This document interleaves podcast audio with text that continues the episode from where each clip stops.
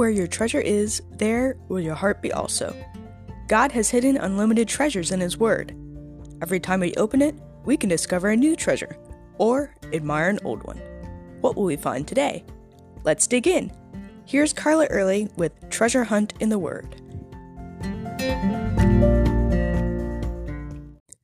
In John 6, Jesus was alone teaching his disciples, or at least he was trying to get alone with them, but a large crowd followed them.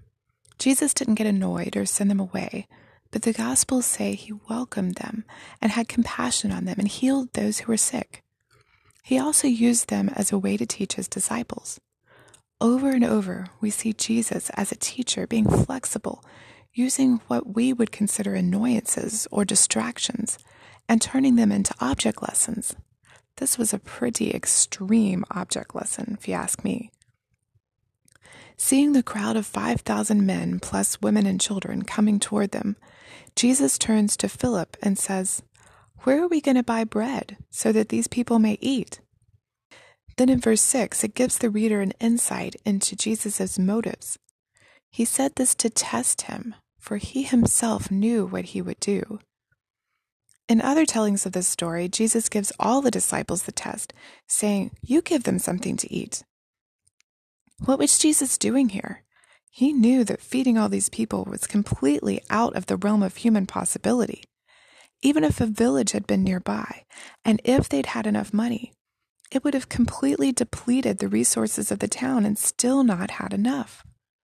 It would have probably wiped out their barley harvest not to mention the time it would have taken to prepare all the food for these people.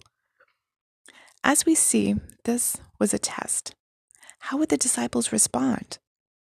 Philip thought it over and answered, 200 denarii would not be enough to buy bread for each of them to get a little.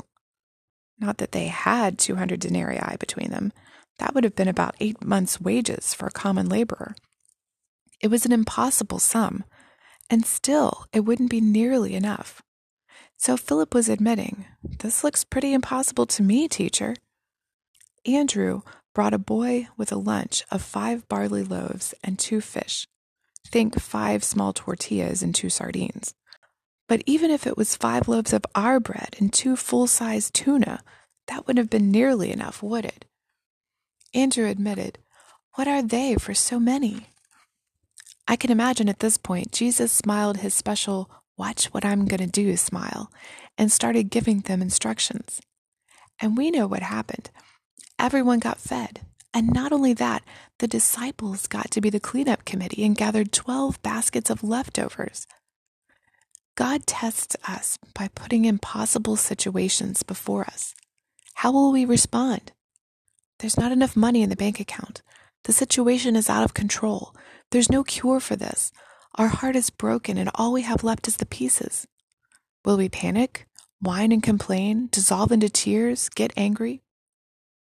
Or will we look to the Lord and see his watch what I'm about to do smile and say to him, Okay, what do you want me to do? I'll do whatever you say.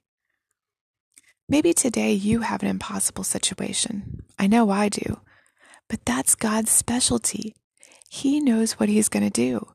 He wants us to see the impossibility of it and hand it over to Him, to watch and be amazed at something He already had planned. And like the disciples, He wants us to have a hands on experience as we participate and marvel over what He does and tell others. It's a test. Will we turn to Him? What is your impossible situation? What will you do with it? You can contact us at treasurehuntintheword at gmail.com. Also, if you'd like to share a treasure God has given you by doing an episode, please contact us. You can listen to other episodes on our website, which you'll find in the description below.